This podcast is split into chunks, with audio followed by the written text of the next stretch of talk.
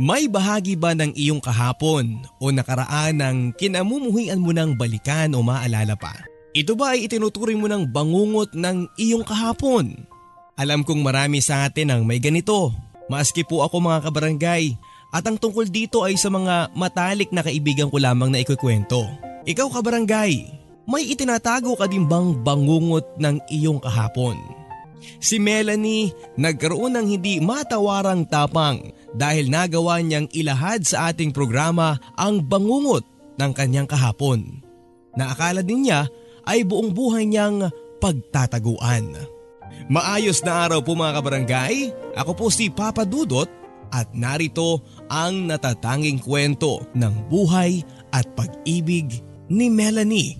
Handog sa inyo ng ating programang Barangay Love Stories. Dear Papa Dudot, ang kantang Kailangan Ko'y Ikaw ay kinanta pala ni Alec noong wala na kami.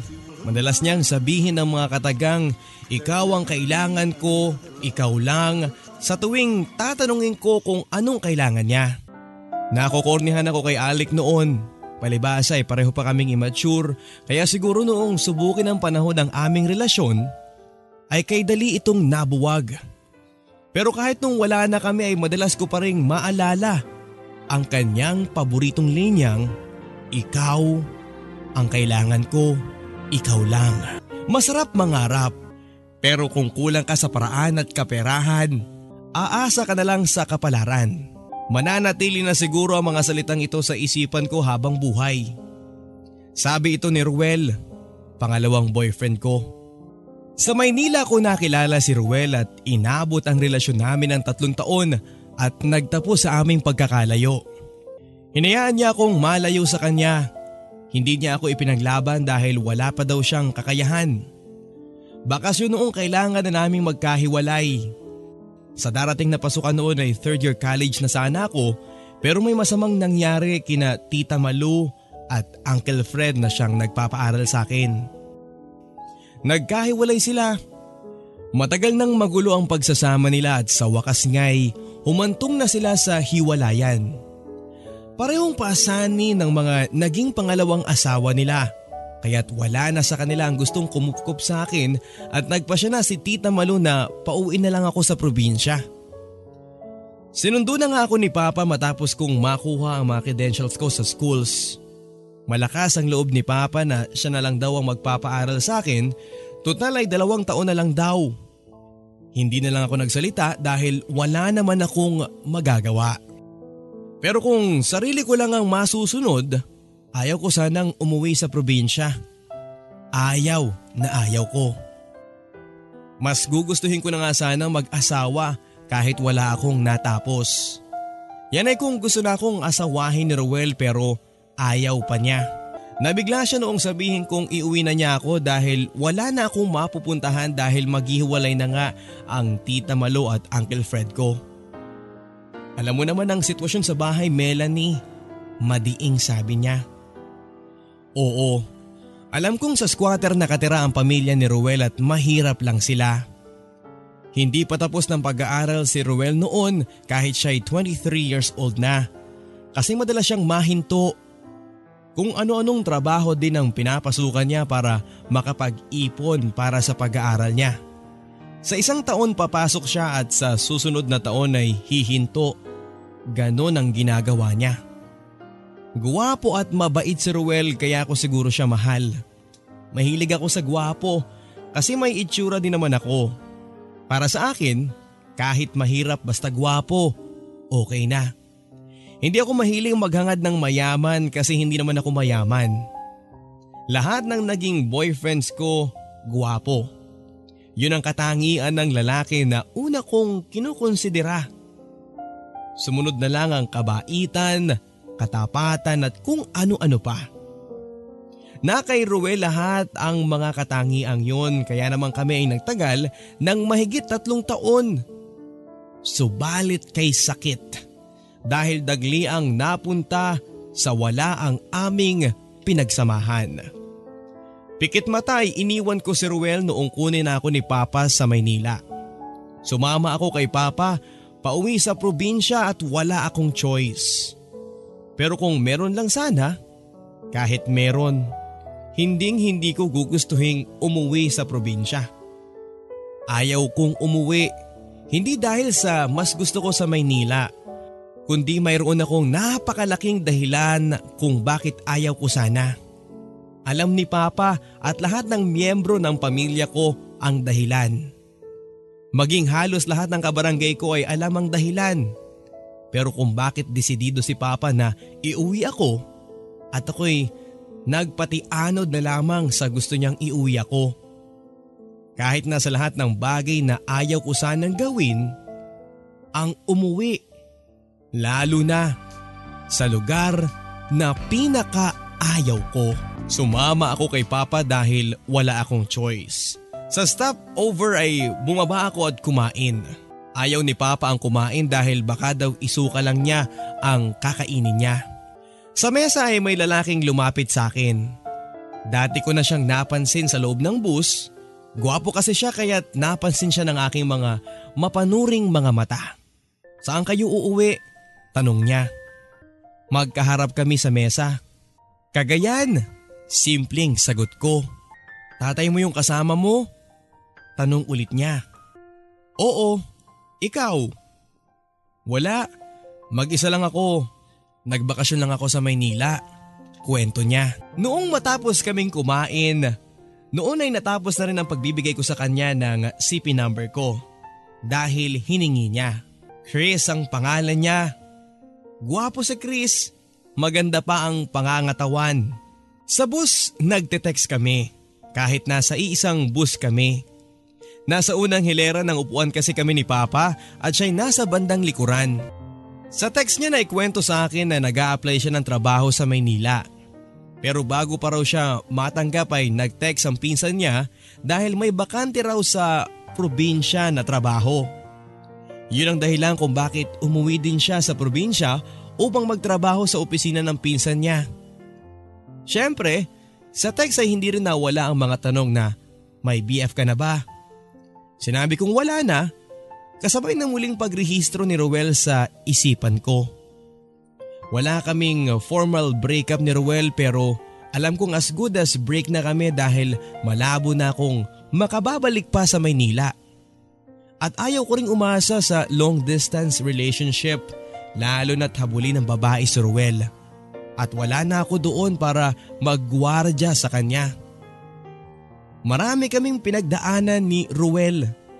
Kung hindi lang ako naging matapang sa pakikipaglaban sa aming relasyon, siguro'y naagaw na siya sa akin ng ibang babae noon pa. Pero masyado ko siyang mahal kaya't hindi ako pumayag na mawala siya sa akin. Kaya nga't masakit sa akin na noong humiling ako sa kanya na ipaglaban niya ako ay hindi niya nagawa. Masakit sa akin ang pagkakahiwalay namin Ruel. Masakit pero wala akong nagawa. Kasabay ng pag-iyak ko sa bus noong pauwi na kami ni Papa. Dito ay sinimulan ko na rin tanggapin na hanggang doon na lang kami ni Ruel at kailangan kong mag-move on. Whether I like it or not. Kaya nga sa text ni Chris, kung may boyfriend na ako, ang sagot ko, wala na. Naalobat lang ako kaya nahinto ang teksa namin ni Chris. Pero bago tuluyang mag-off ang CP ko ay nakapagpaalam ako sa kanya. Alam kong nabitin siya dahil nanligaw na siya noon pa sa text pa lang. Bandang alas 4 ng umaga ay bumaba na siya at kay tamis ng ngiti niya. Buti na lang at tulog si Papa noon kaya't hindi niya nakita kung gaano katamis ng ngiti din ang isinukli ko kay Chris. Diretso ang sinakyan naming bus. Pero kung may lakas ng loob sana akong mag-suggest kay Papa, ay sinabi ko sanang siya na lang ang umuwi. Noong uh, bumaba na kami ng highway. Lampas ng alas 5 ng umaga ay wala pang tricycle. Maginaw noon kahit summer naman at may kakaibang ginawa kong naramdaman. Marahil ay sanhin ang pagpipilit kong gustuhin ang umuwi kahit na hindi ko handang makita o makakita ako ng kahit sino mang tao sa barangay namin kamag-anak man o hindi. Umupo ako sa waiting shed noon dahil wala pa namang tricycle na papasok ng baryo. Dumistansya ako kay Papa noon nang may tinawagan siya sa cellphone niya. Naulinigan kong nagpapasundo siya. Inisip kong kilala niya siguro ang tricycle driver na tinawagan niya. Matapos niyang makipag-usap sa CP ay nilapitan ako ni Papa. Ang tagal mong nakaupo sa bus, uupo ka na naman. Hindi ko sinagot si Papa. Kanina ko pang gustong magsalita dahil may gusto kong sabihin sa kanya pero nagpipigil lang ako. Gising na ang mama mo ngayon. Narinig kong sabi ni Papa. Hindi pa rin ako nagsalita. Bakit ba hindi ka sumasagot? Tanong ni Papa. Noon ay napilitan na akong magsalita. Pa, alam niyo namang ayaw ko sanang umuwi. Hindi ka agad sumagot si Papa noon pero noong magsalita siya ay Nakalimutan na ng mga tao ang tungkol doon Melanie. Imposible pa. Imposibleng hindi nila maalala kapag nakita nila ako. Hayaan mo sila. Taga dito ka kaya't dito ka titira at hindi tama Melanie na habang buhay kang magtatago sa Maynila. Dahil lang sa pangyayaring yon sa nakaraan. Pero pa, hindi pa ako handang humarap sa tao. Naiiyak na sabi ko. Huwag mo silang intindihin. Wala kang mapapala. Madiing sabi ni Papa. Ang sabi ko naman, sana pa huwag mo kong pag-aralin dito. Sa iba na lang. Gusto kang makita ng mama mo at mga kapatid at pamangkin mo Melanie.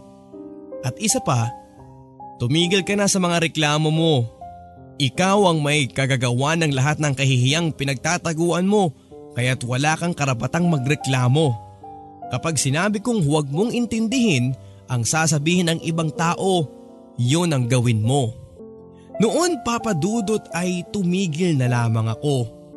Iniyak ko na lamang ang sama ng loob ko. Wala kasi akong pera. Kaya wala akong paraan. Pero kung meron lang, doon pa lang ay iiwan ko na si Papa. At bahala na kung saan ako mapunta. Basta't wag lang ako umuwi. Ilang minuto lang ay may dumating ng tricycle. Napangiti pa ang driver sa akin kahit hindi ko siya tinitignan. Nahihiya ako sa kanya o sa sino mang tao sa aming barangay kaya't iniiwasan kong tumingin sa kahit sino pero nagsalita si Papa. Pinsan mong si Ricky yan, sabi niya. Noon ay tinitigan ko na siya at bahagyang ngumiti. Close kami ni Ricky noon bago ko ma-iskandalo pero mula noon ay lahat na ng tao ay kinahihiyaan ko na. Kahit kamag-anak ko pa. Kinausap ako ni Ricky habang nasa daan. Sinagot ko naman pero hindi ako tumitingin sa kanya. Pagdating namin ng bahay ay gising nga si mama.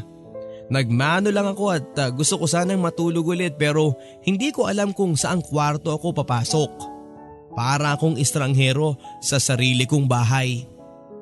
Halos walang pinagbago ang aming bahay. Pangit pa rin at luma na.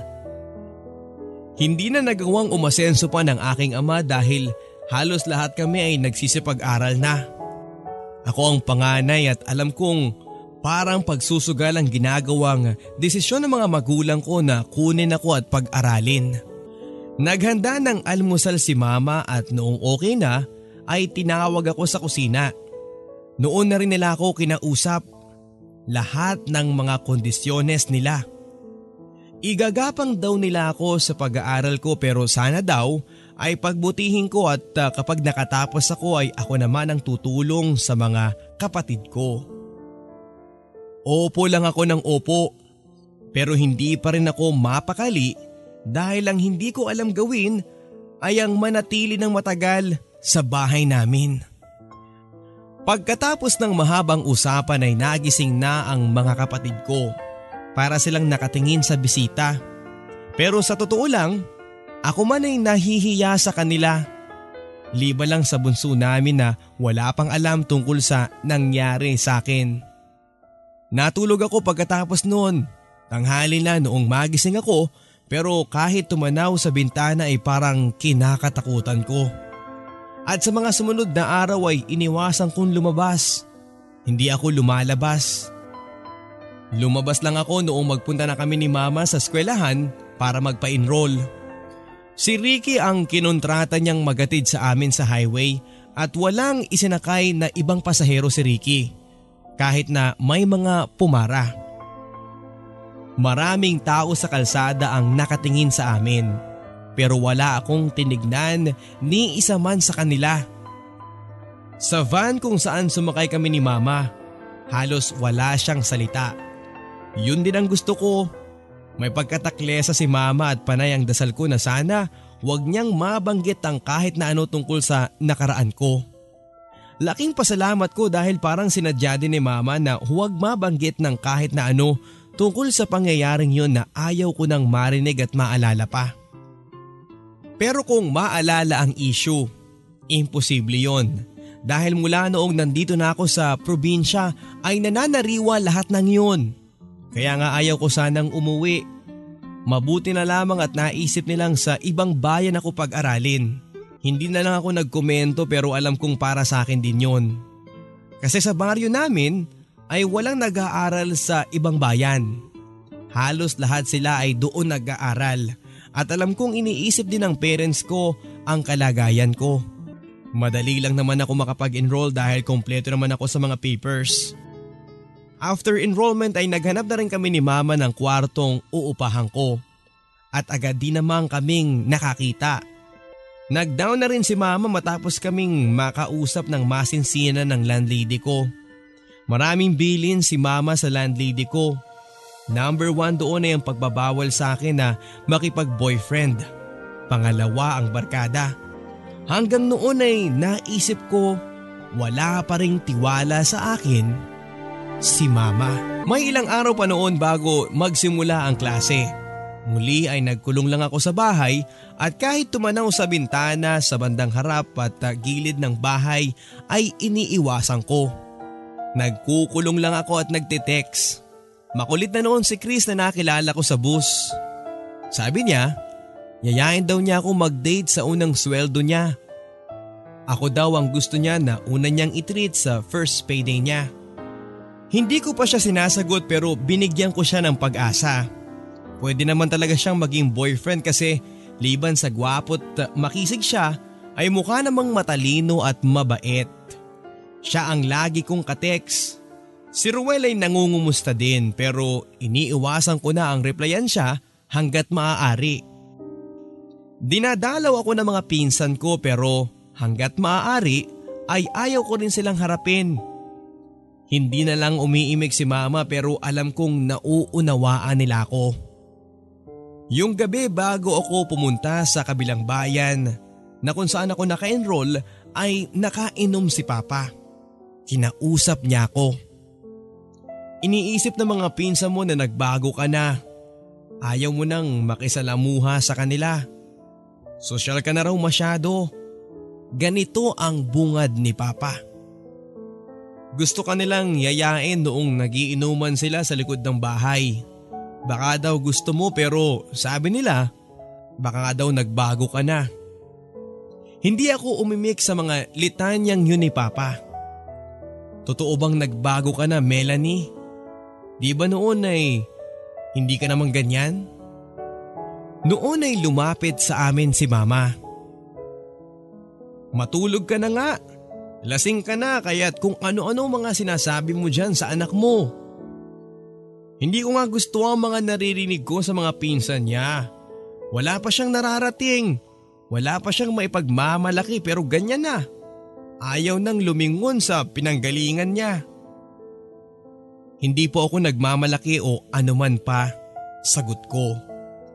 Nahihiya lang ako sa kanila. Alam mo naman yun, di ba? Nahihiya ako. Mangiyak-ngiyak kong sagot, saka ako tumayo at pumasok sa tulugan namin ng mga kapatid ko. Sila na ni mama ang nagtalo pero tinakpang ko ng una ng tenga ko para hindi ko marinig ang usapan nila. Kaso narinig ko pa rin nabigkas ni Papa ang pangalang Alec na ayaw na ayaw kong marinig. Si Alec na siyang naging dahilan ng lahat ng kahihiyan ko. Nalo kong Hinigpitan ang mga pagsalpa ko ng unan sa tenga ko. Hanggang sa maramdaman kong tumigil na sila sa pagtatalo. natulog na rin sila. Napuyat ako noong gabing yun. Pero may sigla sa pakiramdam ko dahil noong araw na yon ay aalis na ako papunta sa kabilang bayan. Sa likod ng bahay ay nakita ko may mga taong namimili ng mga tanim na gulay ni mama.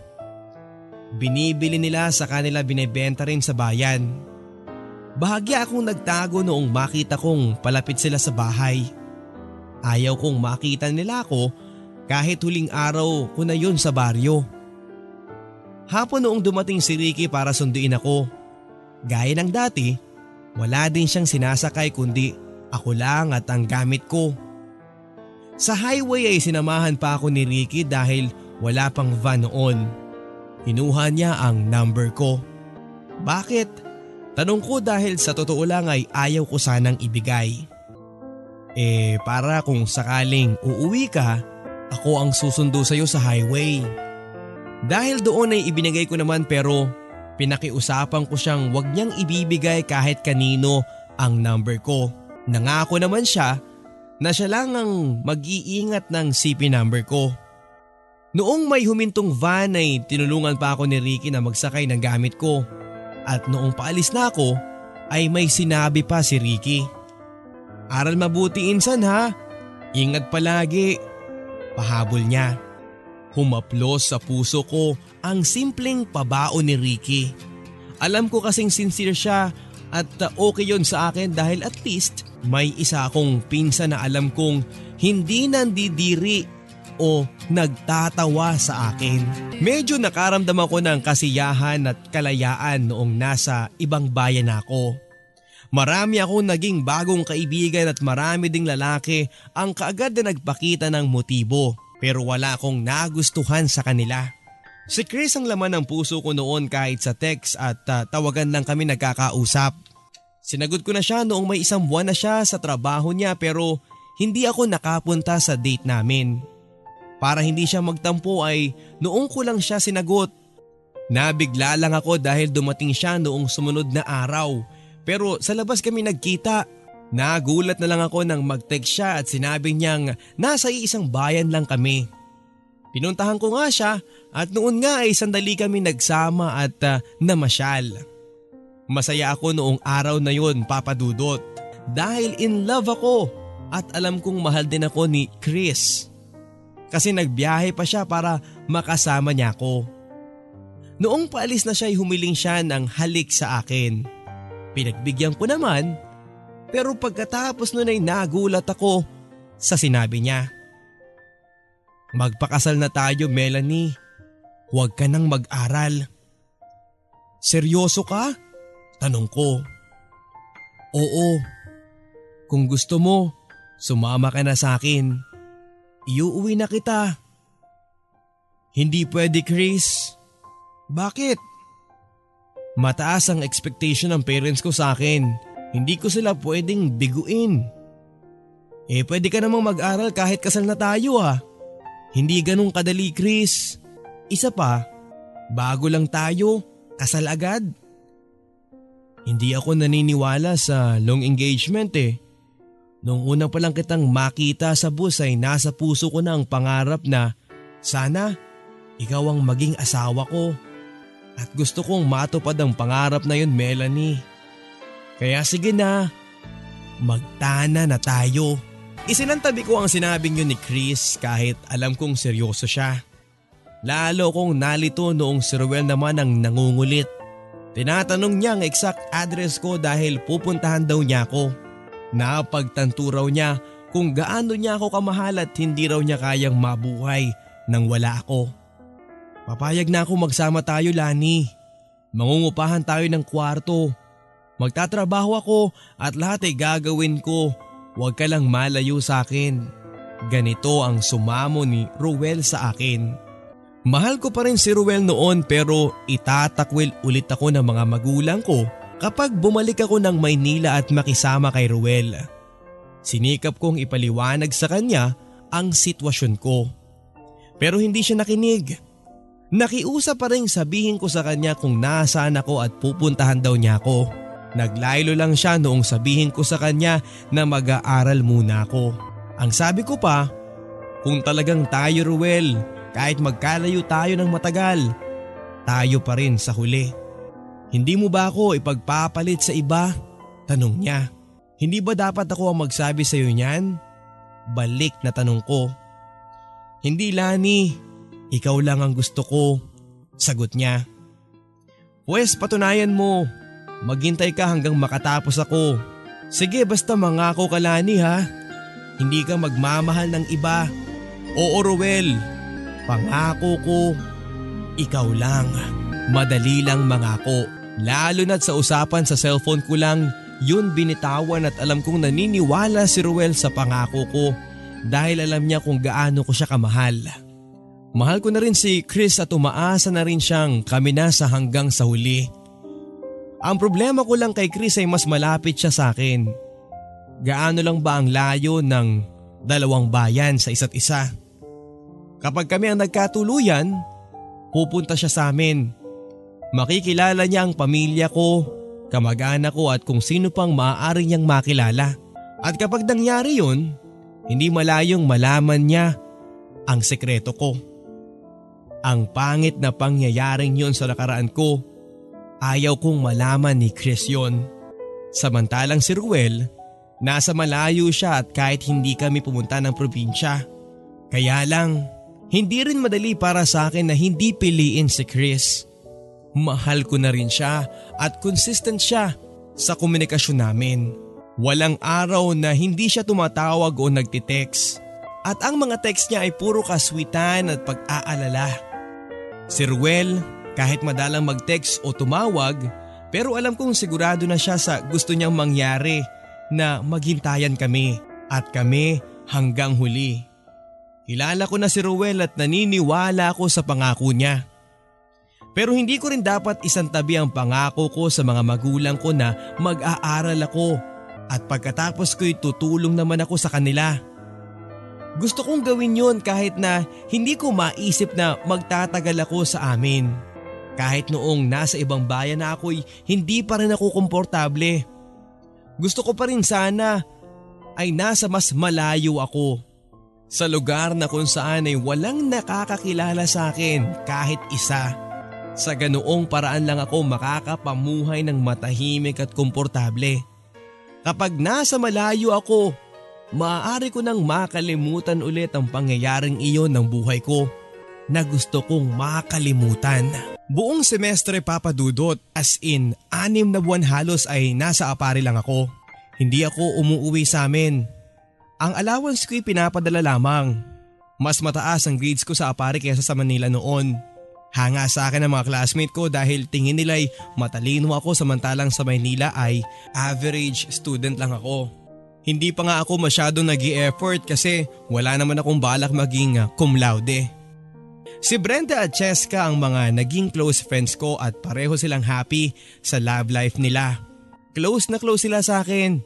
Pero ako'y medyo naiilang sa kanila dahil ayaw kong maging masyadong close sa kanila. Takot ako maging sobrang close sa kanila kahit uh, kaninong kaibigan dahil takot akong makilala nila ako ng husto. Mabuti na lang at sa tingin ko ay maunawain si Brenda at Cheska. Natagalan pa nila ako ng isang semester hanggang sa sumapit na ang summer vacation. Inilabang ko lang sa parents ko na magsasummer ako. Ayaw nila pero ipinilit ko. Sinabi ko sa kanila ang totoo. Na ayaw kong manatili sa baryo Naunawaan naman nila ako kaya't uh, pinayagan nila ako mag-summer. Naging madalas si Chris noon sa apari. Nagiging mapusok na rin siya noon pero lagi ko siyang binibigo. Gusto niyang may special na mangyari sa amin pero nagpipigil ako. Hanggang sa mapansin kong na bad trip na siya. Bakit? Kung sakali ba ako ang una? Tanong niya.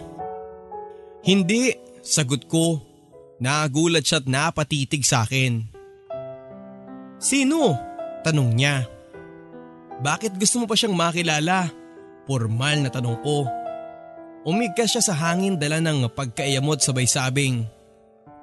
Ang arte-arte mo naman. Pinagdadamutan mo pa ako. Hindi ko siya sinagot. Bigla siyang tumayo mula sa pagkakaupo sa tibak ng bato sa tabi ng dagat. Doon kami nagpalipas ng oras noon dahil ever since naman ay hindi pwede sa kasera ko. Hindi mo man lang nakikita ang effort ko. Nagbiyahe ako dito para makasama ka lang pero pinagdadamutan mo pa ako. Sumbat ni Chris sa akin noon. Halatang iritado. Pero iritado na rin ako kaya sinagot ko siya. Bakit? Pinapupunta ba kita dito? Tinitigan niya ako, yun lang at walang imig siyang lumakad palayo. Oo Papa Dudot. Iniwan niya ako mag-isa sa tabi ng dagat. Umuwi din akong mag-isa at sinikap kong maging okay lang ako. Sabi ko sa sarili ko noon, okay lang na mawala siya. Total, may ruwel pa naman ako. Ilang minuto mula nang dumating ako sa kasera ko. Nag-text si Chris. Humihingi ng pasensya. Hindi ko nireplyan. Tumatawag pero kinakancel ko.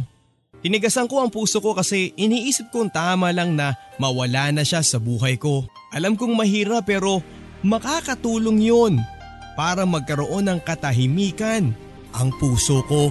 Kinagabihan, pinilit kong mag-review dahil exams ko kinabukasan pero hindi ako nakapag-concentrate dahil sunod-sunod ang pagtunog ng sipi ko.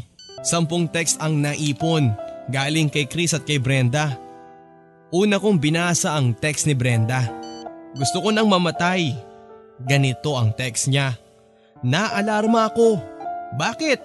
What happened? Reply ko sa kanya, saka ko binasa ang iba pang text niya kaso message ni Chris ang nabuksan ko. Please Melanie, Forgive me. I love you and I can't afford to live without you. Hindi ko nireplyan. Binuksan ko ang isa pang text ni Brenda. Si James, friend, huling huli ko. May iba siyang GF. I want to kill him. Noon ay tinatawagan ko na si Brenda at umiiyak ito nung sagutin niya ang tawag ko. Relax Brenda. Lalaki lang yun, ano ka ba? Kaya mo siyang palitan kahit ng sampu. Pero friend, mahal na mahal ko siya. Well, wag kang tanga. Niloko ka nga niya eh, mamahalin mo pa. Hate him. Bukas sasamahan kita, mumurahin natin siya. Sabi ko, hindi ko kaya friend. Sagot niya, kaya mo yan. Umiyak ka na ng umiyak ngayon. Ubusin mo na ang luha mo dahil bukas is going to be a brand new day for you. Okay? Okay. Sagot niya. Noon ay tinabi ko na ang sipi ko pero ilang segundo lang ay nagring ito. Si Chris ang tumatawag at uh, sinagot ko. Bakit? Suplada kong tanong. Huwag mo kong iwanan please. Sagot niya. Yun ang tama Chris. Maglimutan na tayo. Mahal kita Melanie. Akala mo lang yan Chris. Hindi mo pa ako kilala. Hindi ako karapat dapat para sa'yo. Derechahan kong sagot. Kahit ano pa yan Melanie, mahal kita. Hindi Chris. Advice ko sa'yo, humanap ka na ng iba. Melanie, wag naman. Ano bang problema natin? Bakit tayo nagkakaganito?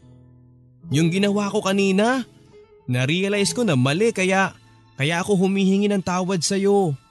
Wala na sa akin yon Chris. Ang sa akin lang ay hindi ako ang tamang babae para sa iyo. You deserve someone better. Bakit mo sinasabi yan? Bakit hindi mo ko diretsahin? Sige, aaminin ko sa iyo na may masamang nangyari sa nakaraan ko. Isang nakakahiyang pangyayari. Doon ko na wala ang pagkababae ko. Anong pangyayari?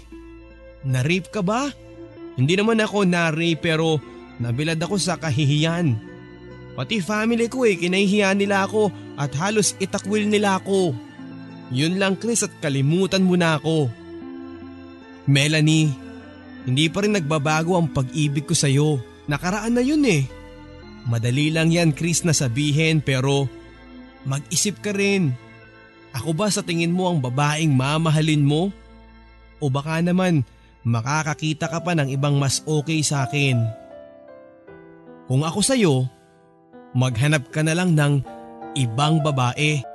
Hindi Melanie, Ikaw pa rin ang mahal ko at wala akong pakialam sa nakaraan mo. Kalimutan mo na ako Chris. Kakalimutan na rin kita. Bakit nga? Wala namang problema sa akin ah. Siguro nga walang problema sa iyo pero pero sa akin, meron dahil ako mismo ang iiwas sa iyo dahil alam mo na ang sekreto ko. Hindi mo ako maiiwasan Melanie. Masyado kitang mahal para basta lang kitang pakawalan. Hindi ako papayag. Mahal na mahal kita. Tandaan mo yan. Ako ang natulala matapos kaming mag-usap ni Chris. Hindi ako makapaniwalang nagawa kong ipagtapat sa kanya ang nakaraan ko. Dahil doon papadudod ay desidido na akong iwanan siya.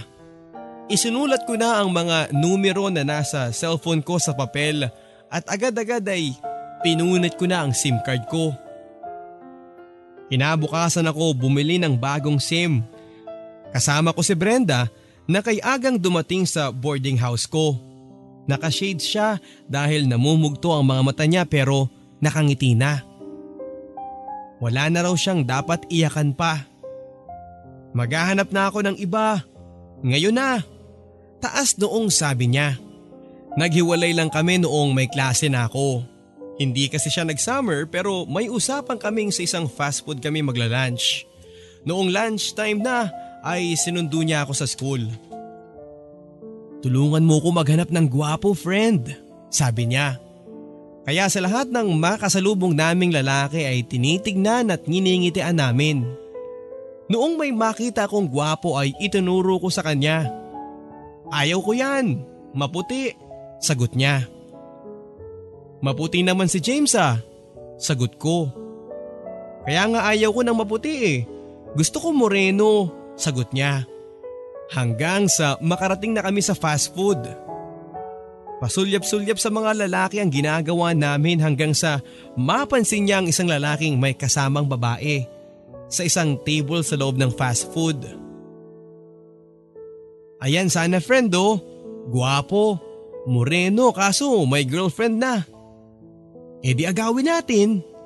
Sabi ko sabay tingin sa lalaki pero natigilan ako noong makilala ko siya. Biglang nagbago ang mood ko at ayaw ko nang magtagal pa doon. Halika na, hila ko kay Brenda. Bakit? Di ba kakain tayo?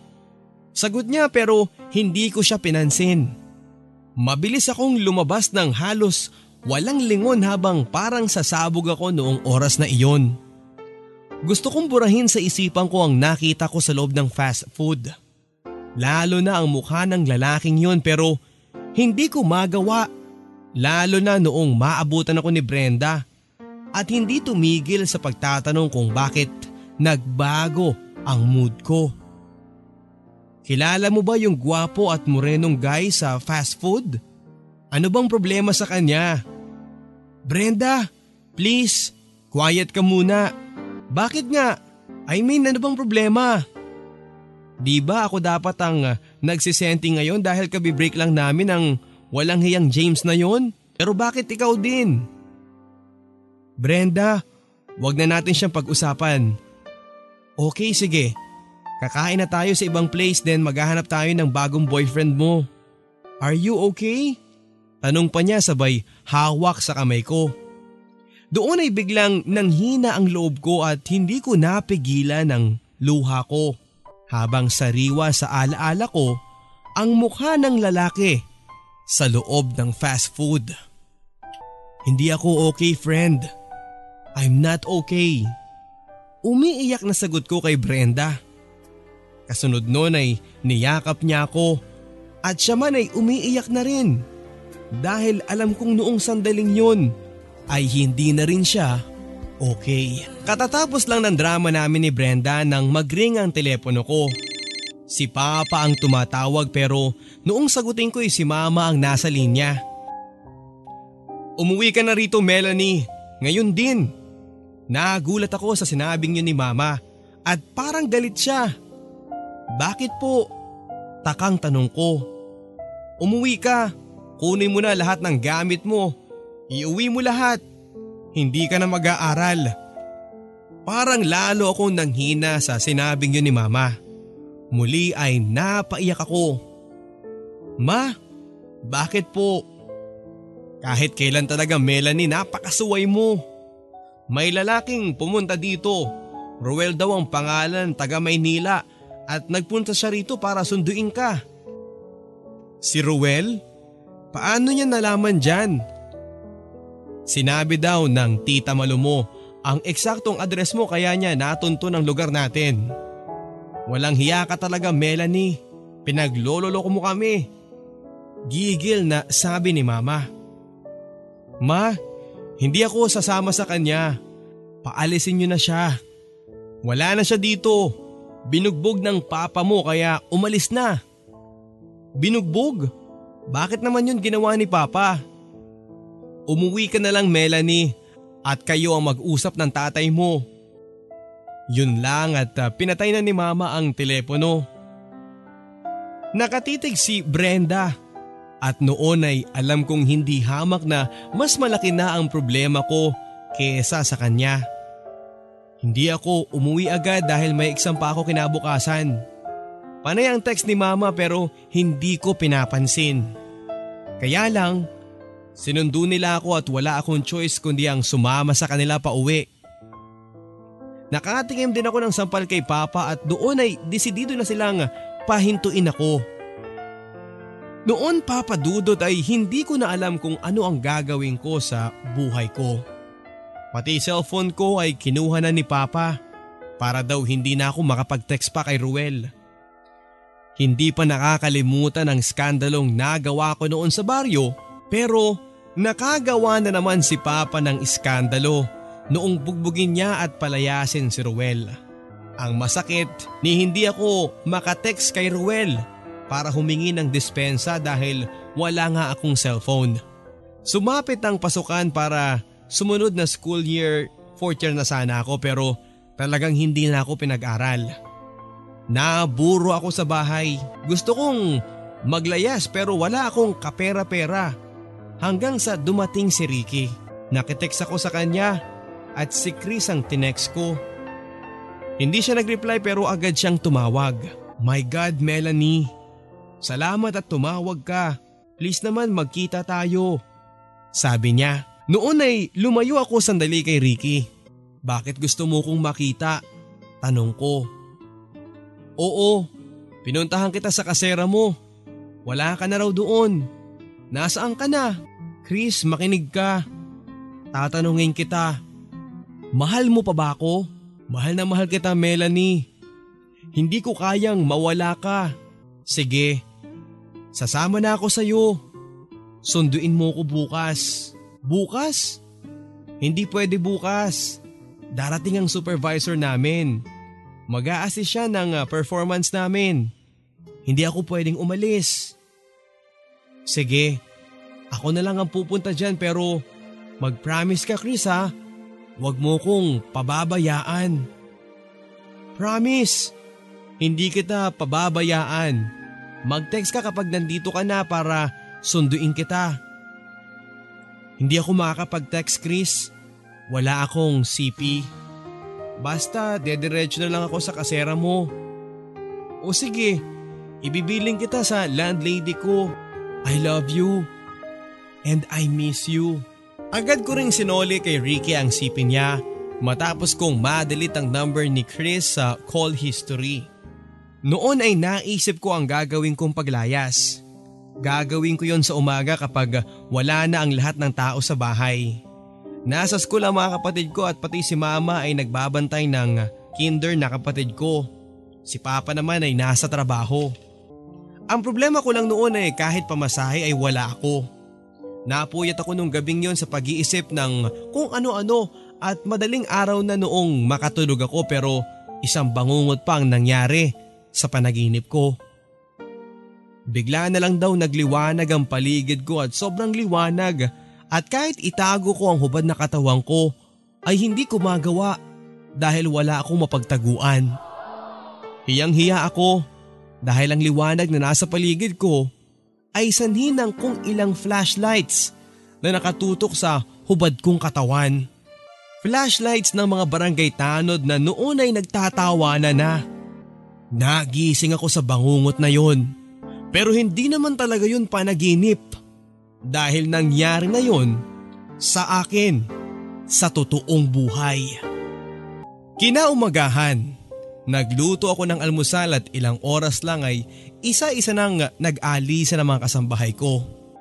Noon na ako kumilos upang ihanda ang mga gamit na dadalhin ko sa aking pag-alis. Dati ko na rin na plano kung papaano ako magkakapera ng kahit pamasahe lang. Matapos kong maimpake ang mga mahahalagang gamit ko sa hindi masyadong malaking bag ay hinalukay ko na ang lumang damit ng lola ko. Isunuot ko ang mga iyon, patong-patong sa katawan ko at naglagay din ako ng takip na tela sa ulo at mukha ko. Balot na balot ako, mata lang ang nakalitaw sa akin. Pagkatapos ay nagtungo ako sa taniman at mabilis akong nagpitas ng mga bunga, talong, kalabasa, okra.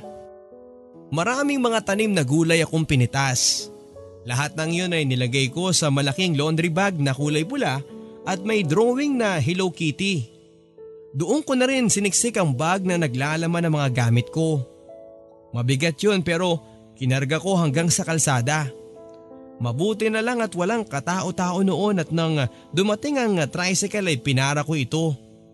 Diretso ako sa bayan pero wala akong pambayad sa tricycle kaya't uh, binigyan ko siya ng isang bunga ng kalabasang malaki. Hindi ako nagsalita o sumagot sa mga tanong ng driver. Nakasuot pang matanda pa rin ako noong ibenta ko sa palengke ang mga gulay ko. Bagsak presyo talaga. Mga tindera din lang ang pinagbentahan ko kasi nga hindi pa nakatali ang mga okra at talong ko. Bultuhan nilang binili. 200 pesos ang tawad ng isa. Ibinigay ko. Naghanap lang ako ng kubling lugar kung saan ako magtatanggal ng panglabas na kasuotan ko. Sa loob kasi ay naka-skirt at blouse ako. Noong maayos na ako, ay tinungo ko na ang kalsada at nag-abang ako ng masasakyan.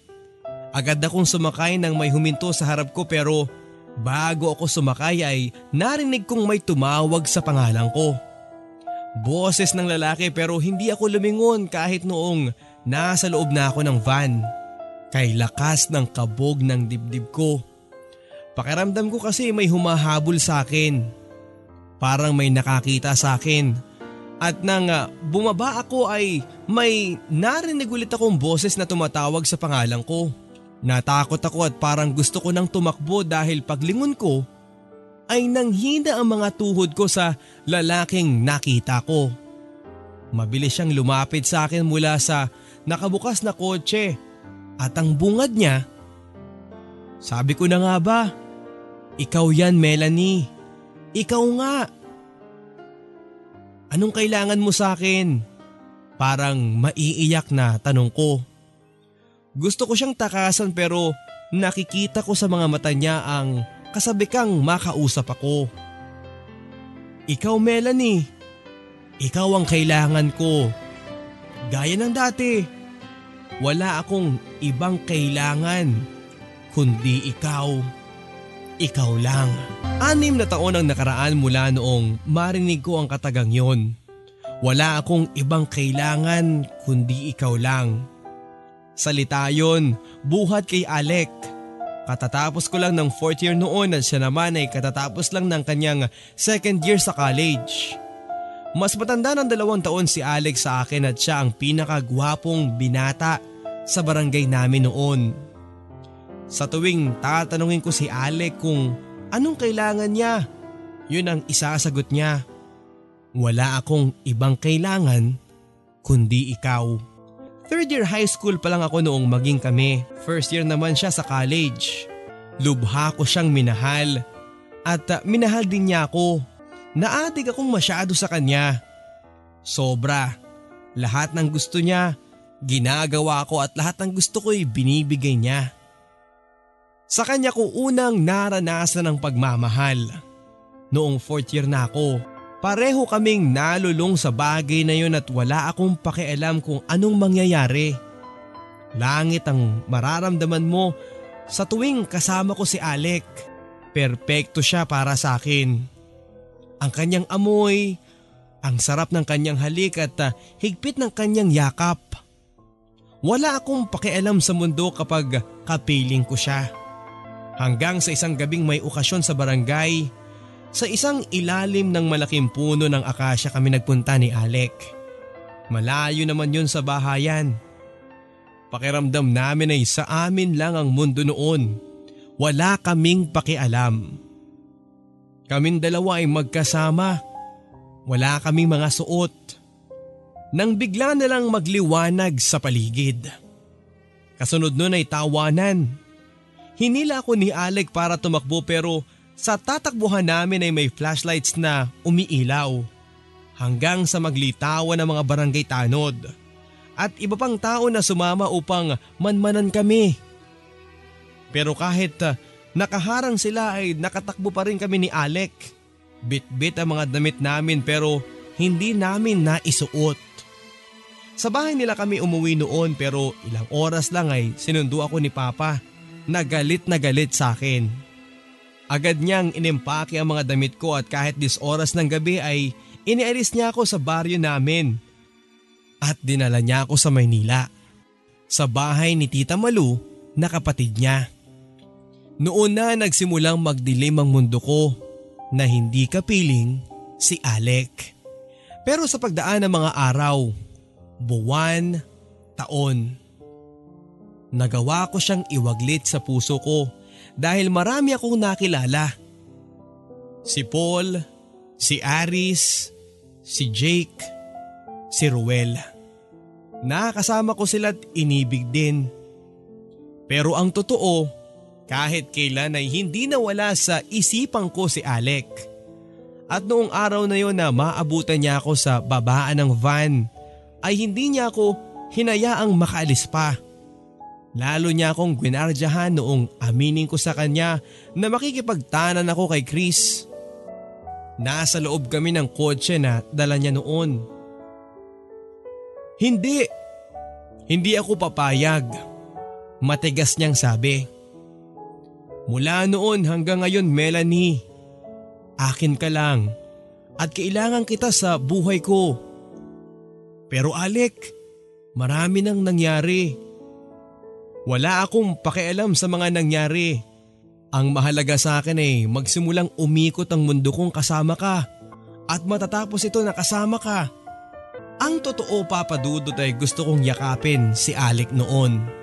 Siya ang lalaking nakita ko sa fast food na sumira sa mood ko noong araw na yon dahil nakita kong may kasama siyang ibang babae.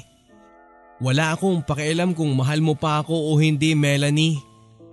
Ako mahal pa kita at gusto ko ikakasal tayo mismo sa barangay ninyo. Ipapamukha natin sa mga tao na pagkatapos ng lahat ay tayo pa rin. Noon ay napatitig ako sa gwapong mukha ni Alec. Mahal pa rin kita Melanie. Wala akong hinangad na iba sa buhay ko kundi ang muli kang makasama. Matagal kaming nagkatitigan hanggang sa Ilapit niya ang mga labi niya sa labi ko at habang papalapit ang mga labi niya'y tumulo ang mga luha ko. Kasunod nun ay nadama ko na ang kanyang malambot at masarap na labi. At muli ang halik na una kong natikman. Isang makapugtong hiningang halik na nagdulot sa diwa ko upang maglakbay noong una pa lang naming ginawa yon.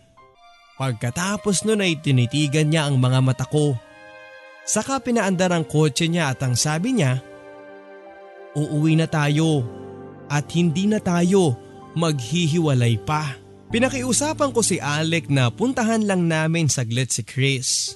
Sumang-ayon naman siya at hindi ko alam kung papaano ko haharapin si Chris noon pero hindi ako binitawan ni Alec. Kasama ko siyang nakipag-usap kay Chris sa mismong harap ng opisina nila. Hindi naging maganda ang naging reaksyon ni Chris pero natural lang yun. Nauunawaan namin siya. Inuwi nga ako ni Alex sa bahay ng lola niya kung saan siya tumira mula noong umalis siya sa amin matapos kaming maiskandalo. Ang daming kwento ni Alec. Nabalitaan daw niyang nandito pa ako pero hindi rin daw siya makapunta sa amin dahil nahihiya siya. Pero may nakausap daw siya na nagsabing nag-aaral ako at madalas daw siyang nagpupunta doon at nagbabaka sakaling makita niya ako sa eskwelahan. Noong araw na kasama ko si Bernadette sa fast food, nakita din daw ako ni Alec pero ang bilis ko daw na nawala at hindi niya ako nasundan. Wala na akong duda Melanie. Tayo talaga ang nakatadhana para sa isa't isa. Destiny ba? Naniniwala ka ba dun? Sabi niya. Noong makita daw niya akong sumakay sa van, bigla daw lumakas ang kabog ng dibdib niya. Kaya niya sinigaw ang pangalan ko pero hindi ko daw narinig. Naulinigan ko yun pero sinadya kong hindi pansinin dahil sa takot na Baka may nakasunod sa akin na baka kamag-anak ko kung sino mang ko kontra sa pagtakas ko. Yung babaeng kausap daw niya sa loob ng fast food ay schoolmate ko pala pero hindi naman niya kilala. At sa kanya nagpapatulong si Alec para makita ako. Nagugulat ako sa mga kilos ni Alec noon, lalo na noong pagdating namin sa bahay ng lola niya. Matapos siyang humalik sa lola niya ay ipinakilala niya ako. Lola, misis ko. Nagulat ang lola niya. Ako naman ay ngumiti lang pero nagmano din ako. Noon nagsimulang masinsinang kausapin ni Alec ang lola niya. Pati ang mga nakaraan namin ay ikinuwento ni Alec sa lola niya. Pati ang dahilan kung bakit kami nagkahiwalay at ang kahihiyang pinagdaanan namin. Pagkatapos nun ay maluhaluhang niyakap ako ni Lola. Saka sinabing, Welcome to the family, Iha, sabi niya.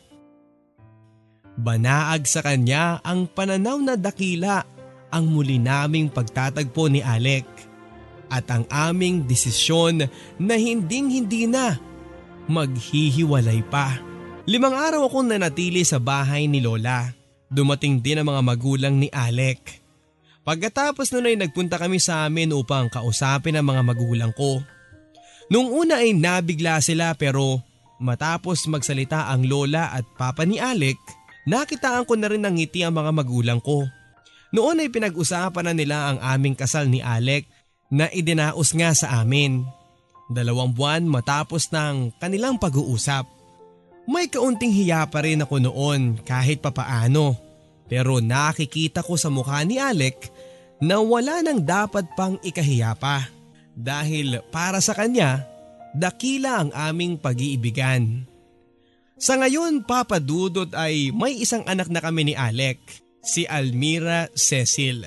Iminungkahin ni Alec na pwede ko mag-aral ulit pero sabi ko, saka na lang kapag medyo malaki na si Almira.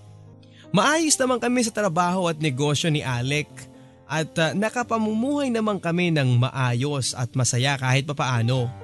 Higit sa lahat ay wala na akong kinakatakutan at pinagtatago ang bangungot ng kahapon. Dahil ang kahapong iyon ay nadugtungan ng aming pagsasama bilang tunay at legal na mag-asawa. Sa ngayon papadudot ay narito po kami sa Maynila dahil dito na po nakabase ang aking asawa. Hanggang dito na lamang ang kwentong ito ng buhay at pag-ibig ko papadudot at hangad kong sanay nakapag-iwan din ng aral at inspirasyon sa lahat ng mga nakikinig.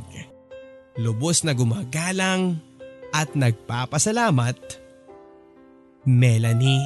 Maraming salamat Melanie sa pagbabahagi ng iyong kwento ng pag-ibig buhay at pag-asa sa ating palatuntunan.